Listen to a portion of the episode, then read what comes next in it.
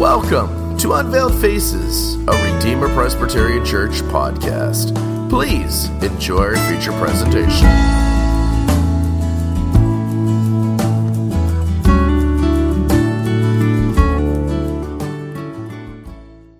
Well, for those of you who have gone through driver's training, you likely learned that, about the danger of overcorrection. Uh, overcorrection accounts for about 4% of all traffic accidents.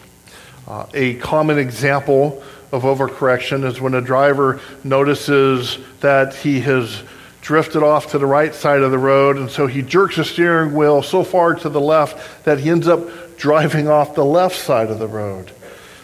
Well, overcorrection doesn't only happen when we're driving on the road, it happens in other areas of life as well. A person might react so strongly to something that they want to avoid that they end up going too far in the other direction. And this will often end up in a situation that's just as bad, if not worse, as the situation they were trying to avoid. For example, a man might have grown up under an abusive father. So when he becomes a father, he refuses to discipline his children. Because he's so intent on not treating his children the way his father treated him, he overcorrects. He just lets his children do whatever they want. So while he successfully avoided one set of problems, his overcorrection created a different set of problems. He's not a father who abuses his children but neither is he a father who lovingly, lovingly trains and admonishes his children. Well, this morning, I want to call your attention to an overcorrection that happens in the church. Over the past century, uh, the American church has done a pretty decent job of alerting Christians to the error of legalism. This is not to say that legalism doesn't still exist in the church, it does but it's had to do so incognito. This is the obvious form of legalism. This is the false gospel of salvation by works. When I say that the American church has done a pretty decent job of alerting Christians to the error of legalism, I'm talking about this most obvious form of legalism. The mugshot of salvation by works is hanging on the wall in most church foyers, and most Christians are quick to spot this form of legalism.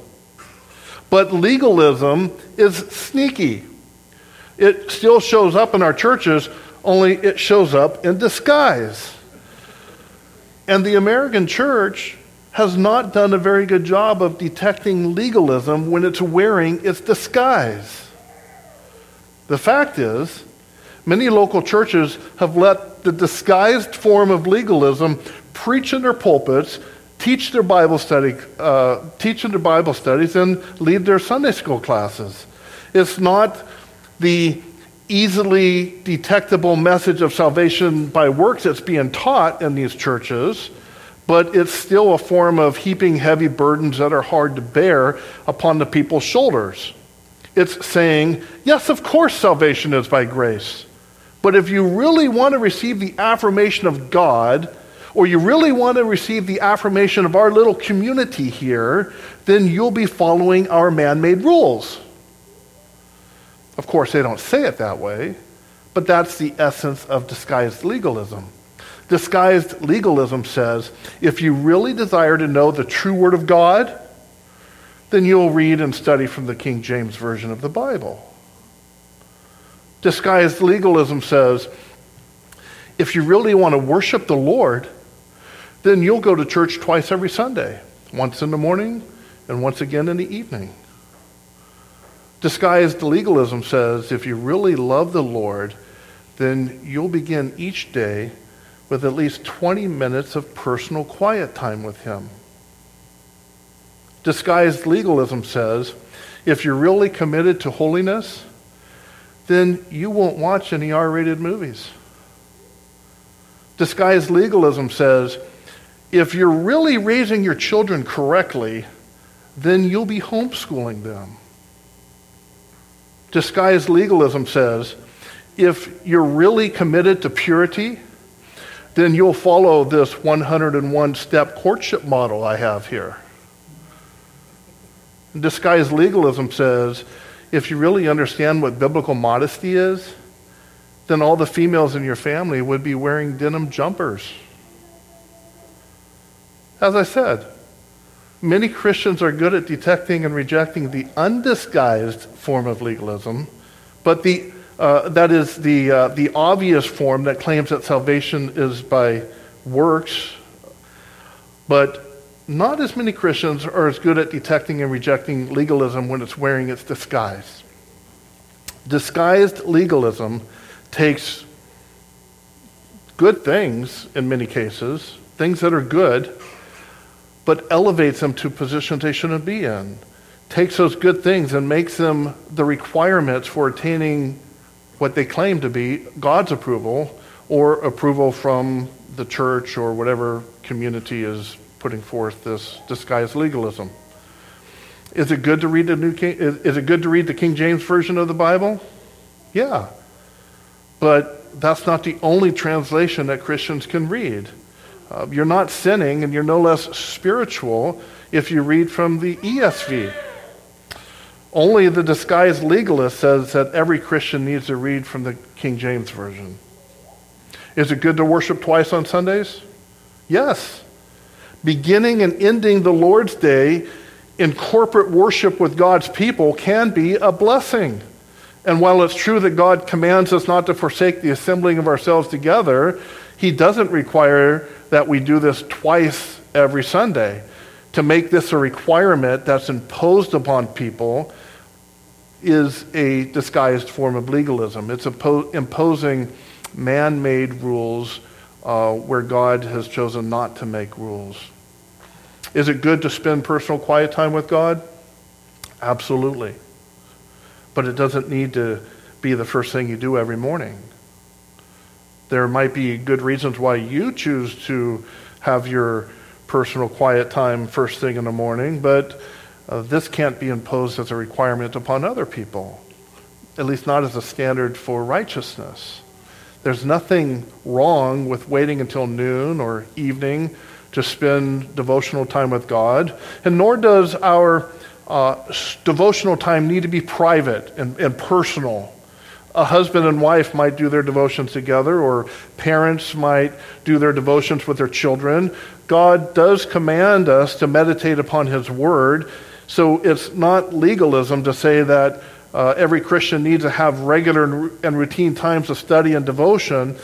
But what legalism does is it takes it beyond what God has prescribed by saying how and when and where each Christian needs to study and meditate upon God's Word.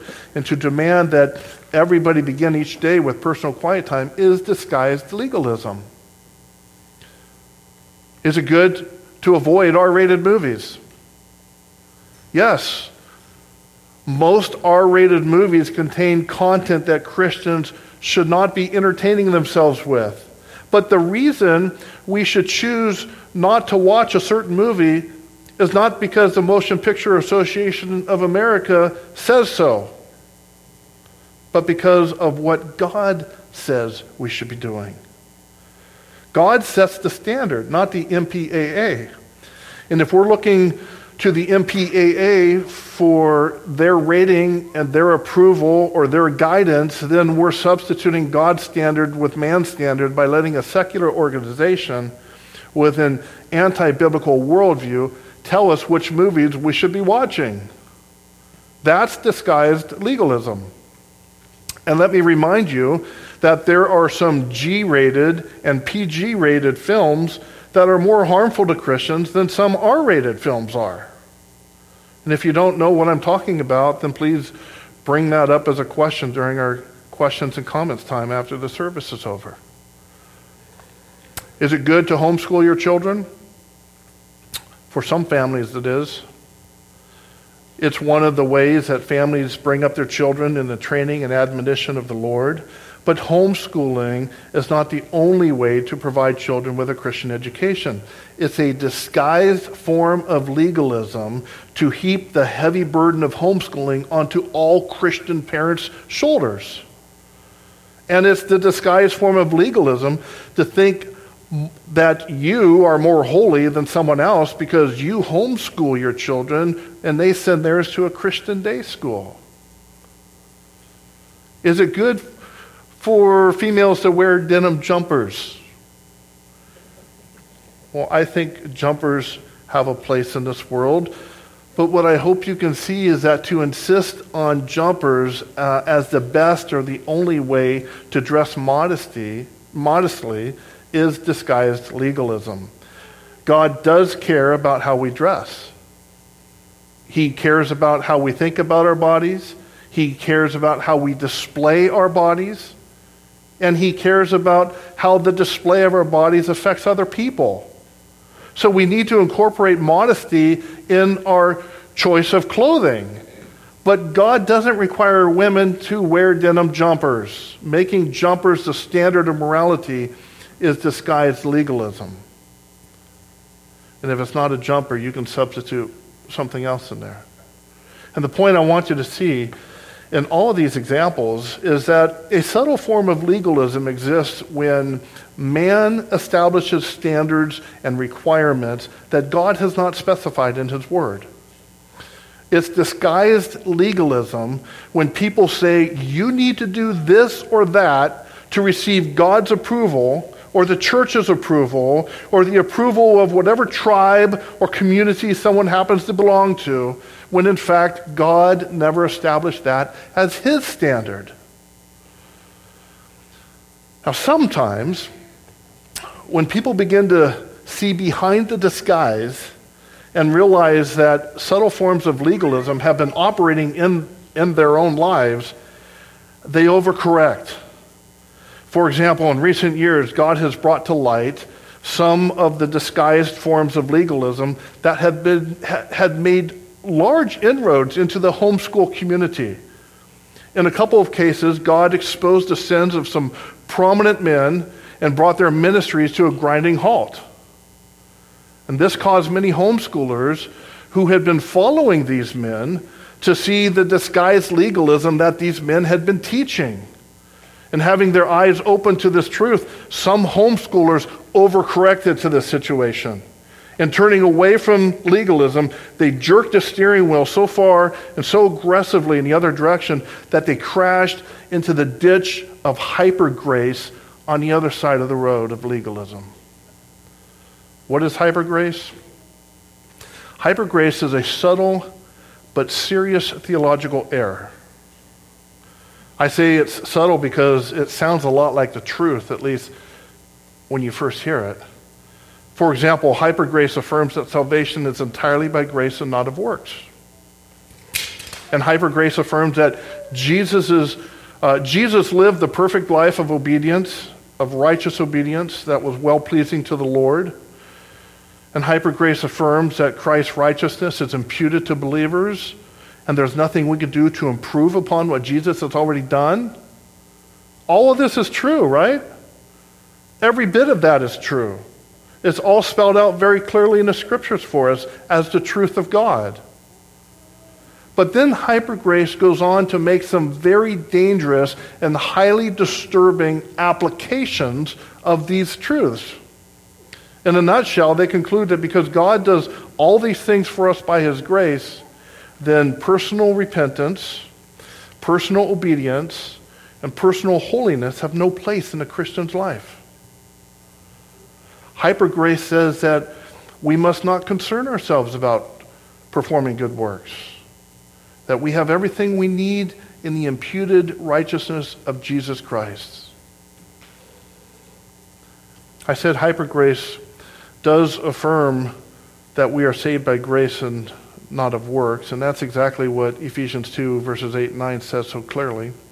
Paul didn't want anybody to miss this point. And so in these two verses, he stated this point four times twice in a positive sense and twice in a negative sense. For you have been saved by grace through faith. That's stating it in a positive sense. And not of yourselves. That's stating it in a negative sense. It is a gift of God. That's stating it in a positive sense. Not of works, lest anyone should boast. That's stating the truth in the negative sense. And so we can, we can agree with the hyper grace pundits on the point that salvation is entirely of grace and not of works. And we can agree with their declaration that believers are imputed with the righteousness of Jesus Christ. Where hyper grace gets themselves into serious error, however, is in their failure to make some necessary theological distinctions, such as the biblical distinction between justification and sanctification. Justification is God's legal declaration that a sinner has been made just by the atoning work of Jesus and the imputation of, of his righteousness. So we have no, we, we really have no disagreement uh, with hyper grace on that point. Our disagreement has to do with sanctification. Biblically speaking, sanctification is the ongoing process where God works through the power of the Holy Spirit to make Christians more holy. It's what Romans 8:29 is describing when it says that God has predestined us to be conformed to the image of his son. That conforming to the image of Jesus Christ is our sanctification, making us more like Christ. And we need to make a distinction between justification and sanctification because the Bible makes this distinction. The distinction is between a Christian's position in Christ and practice in Christ. Justification is God's legal pronouncement that the sinner is righteous. That's our position in Christ we are for, uh, forensically declared righteous. But in our daily practice, we are not righteous. So long as we are in these earthly mortal bodies, we are going to continue to sin. Hence the truth of 1 John 1 8. If we say we have no sin, we deceive ourselves and the truth is not in us. Hyper grace does not make the distinction between justification and sanctification, which is just another way of saying they don't make the distinction between the Christian's position in Christ and practice in Christ. Instead, hyper grace tries to blend it all together so that the entire Christian experience is treated according to what the Bible says about justification. And this leads to some very serious errors. For example, because hyper grace places the entire Christian experience under the umbrella of justification, they conclude that good works are not necessary in the Christian's life. Why not? Well, because we're saved by grace, not of works. So works are unnecessary. And if you disagree uh, with this by saying that the Christian does have a responsibility to walk in good works, you'll be called a legalist. They'll say that you're trying to earn your salvation by your good works. Do you see how that you see how that happens? You see how you see what's going on there? Uh, there's some seriously faulty logic going on in the hyper grace camp. And I want to make sure that you understand this point, uh, this faulty logic, because it's the same faulty logic that runs throughout the hyper grace theology. It, it, it, runs across the board in all the application of, of biblical truth, is in, in, many ways misapplying what the Bible says is true in ways that conform to this faulty logic. So let me repeat those couple steps, logical steps here, just to make sure that um, everybody gets it. Because hyper grace takes the entire Christian life, all of our Christian, all of the Christian experience, and puts it under the umbrella of justification they say that good works are not needed in the Christian life because we're saved by grace, not of works. And so works are unnecessary. And if you disagree with this, then you are a legalist. You're trying to earn your salvation by your good works. Because everything in, in this theology, hyper grace theology, applies to justification. And this faulty logic continues to be applied, and as it continues to be applied, it spirals down and down and down into deeper and deeper and more serious errors. because the entire Christian experience is being treated under the umbrella of justification, hyper grace says that Christians cannot be held accountable for their sin. Christians cannot be held accountable for, th- for their sin. Why not? Well, because God has already declared Christians to be righteous. And if God said that a Christian is righteous, then who are you to say otherwise? And Hyper Grace goes on to say that the only time a Christian needs to repent is that one time he does it at his conversion. Once he's been saved, once he's received the grace of God, he never needs to repent again. Why not? Well, because he can't be charged with sin. We've already, we've already established that. God declared that he's righteous, and so sin can no longer be charged against him, hence, no need to repent. Let me share a personal experience I had with somebody who had come under the influence of hyper grace theology. This man was a professing Christian, and he was going on overnight trips with his girlfriend, and they were who was also a uh, professing Christian. And when they would go on these overnight trips, uh, they would stay in the same hotel room. And when I expressed my concern about this, I was told that they couldn't be charged with sin because it was impossible for them to sin. And when I asked how it was impossible for them to sin, um, I was given three scripture passages uh, to prove this point. The first scripture was Romans 6:14, which says that Christians are not under the law but under grace. And I was told that this means that the moral law of God has no authority over the Christian. The second scripture was Romans 4:15, which says that where there is no law, there is no transgression. Since the moral law has no authority over the Christian, there's nothing by which transgressions can be charged against the Christian. And the third scripture was Romans 8 1, which says that there's no condemnation for those who are in Christ. So I was told, you can't condemn us because we're in Christ. Do you see the faulty logic at work here? It's the same faulty logic I explained earlier. When the entire Christian experience is placed under the umbrella of justification, sanctification becomes part of justification, which means the distinction between the Christian's position in Christ and practice in Christ is erased. The whole practice part is swept under the rug, and all that's acknowledged is the position part.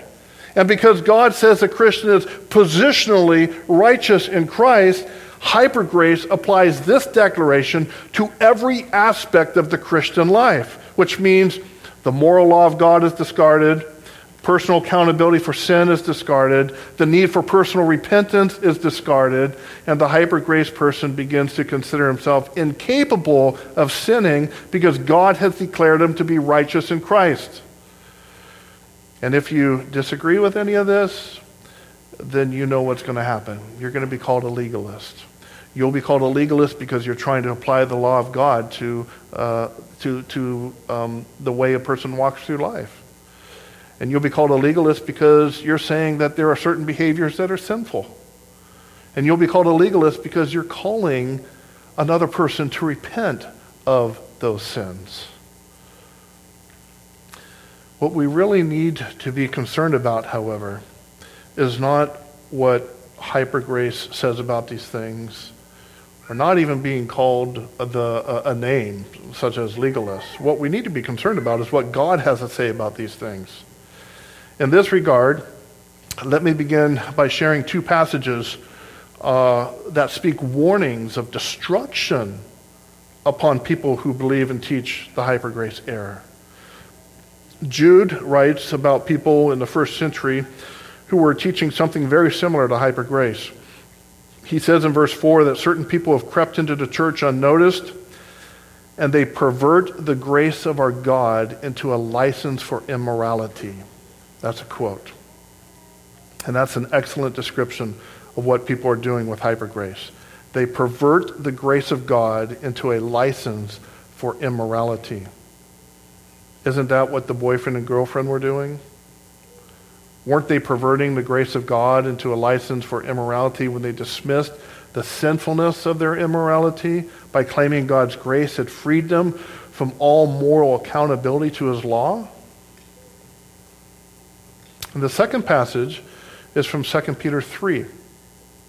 In verse 15, Peter admits that some of the things the Apostle Paul has written in his epistles are hard to understand. And I think many of us can relate with this statement, right?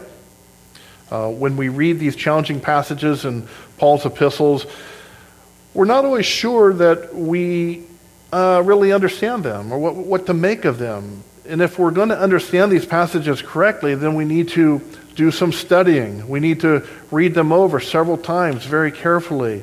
We need to compare Scripture with Scripture. And we need maybe to consult with somebody who has greater, a greater level of biblical knowledge than we do so that that person can teach us what these difficult passages mean. Well, 2 Peter 3:16, the very next verse, says that there are untaught and unstable people who twist these difficult passages to their own destruction, just as they do also the rest of the scriptures. So, so Peter's identifying these scripture twisting pseudo Christians who have crept into the church unnoticed, and they twist the scriptures, including these difficult passages, uh, in ways that are harmful for themselves, destructive for themselves. But then Peter goes on in verse 17 to add a caution to his readers. You, therefore, beloved, since you know this beforehand, beware lest you also fall from your own steadfastness, being led away with the errors of the wicked. And the reason I'm preaching against, uh, about legalism and hyper grace today is because these errors are prominent in our culture today. These errors are prominent in the American church. Untaught and unstable people are twisting the scriptures to their own destruction. But it's not merely their own destruction that I'm concerned about. I'm also concerned that you, dear friends, might be deli- uh, deceived by these errors and fall from your own steadfastness. I'm concerned about this for you because Peter was concerned about this for the, the Christians that he was writing to and ministering to. It's not unthinkable, therefore, that somebody from this congregation would be led astray with the error of the wicked.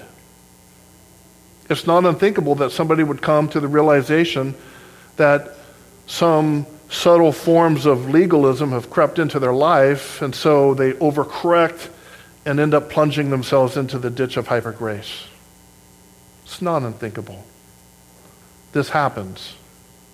It happens, brothers and sisters.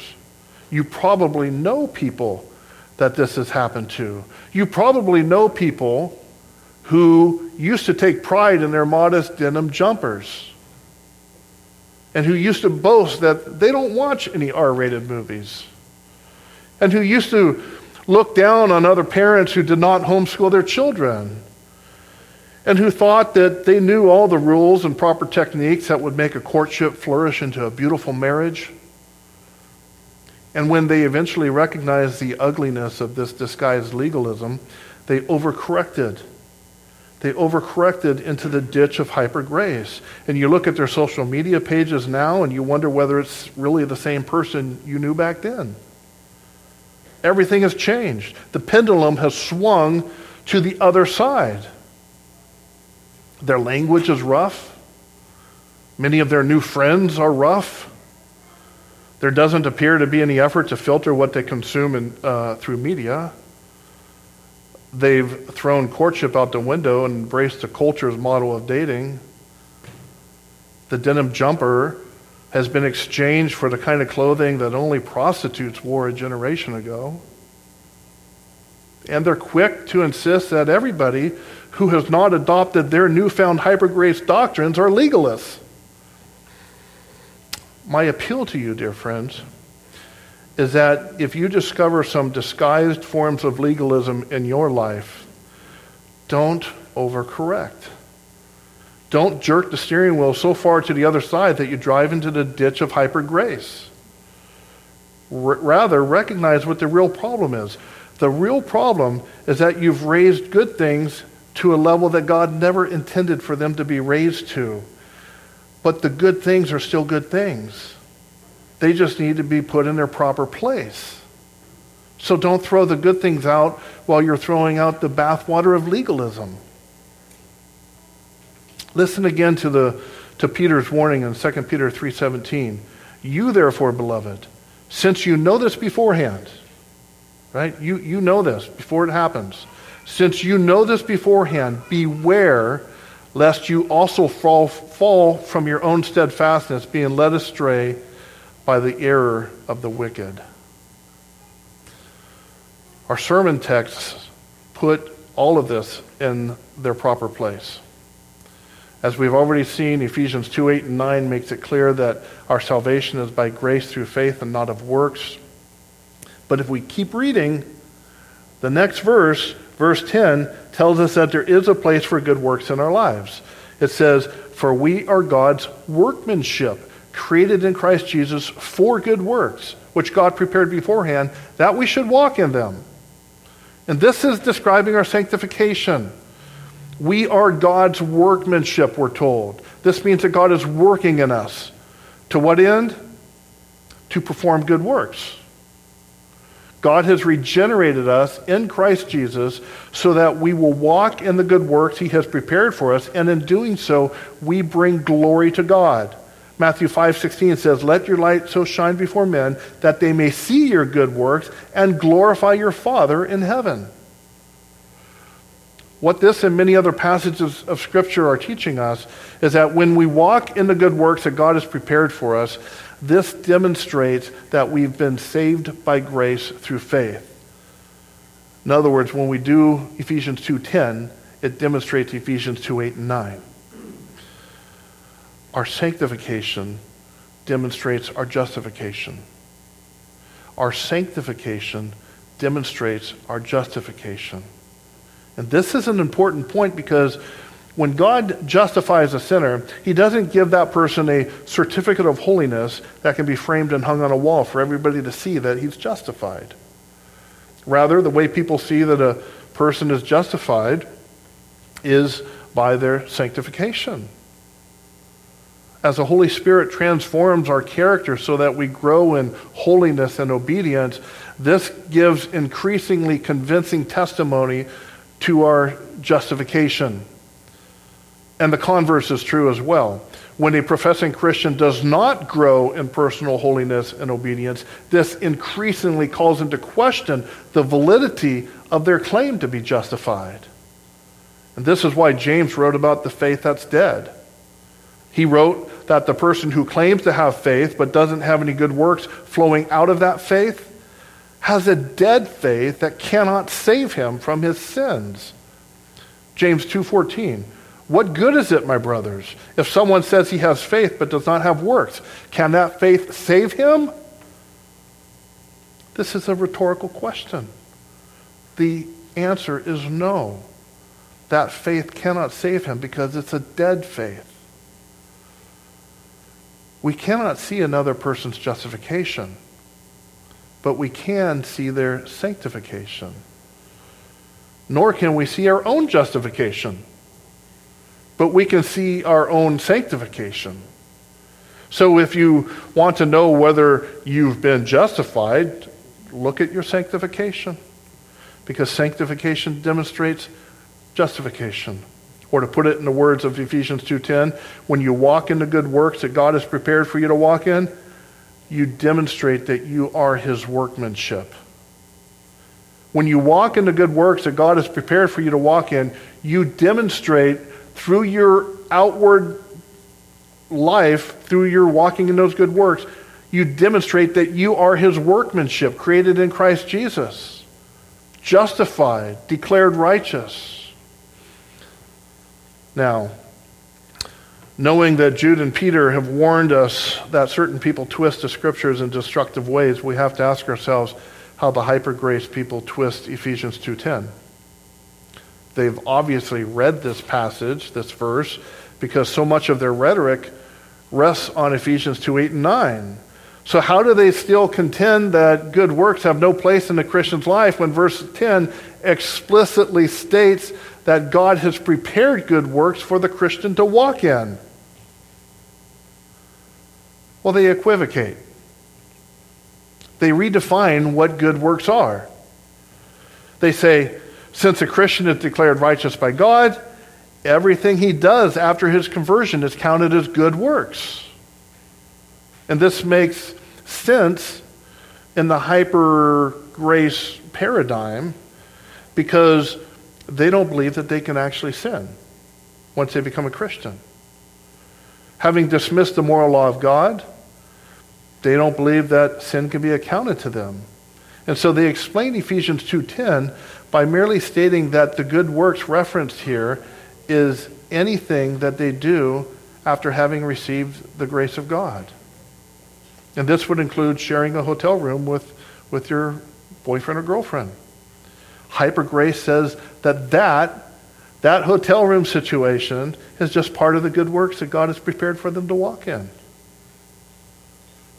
But as Jude wrote, that is abusing the grace of God by turning it into a license to sin. And when we look at our secondary text from John 6, 2 John 6, uh, we see very clearly how we are to understand what the good works are that God has prepared for us to walk in. Uh, 2 John 6, this is love, that we walk according to his commandments. That we walk according to his commandments. It's God's commandments, brothers and sisters, that define what good works are.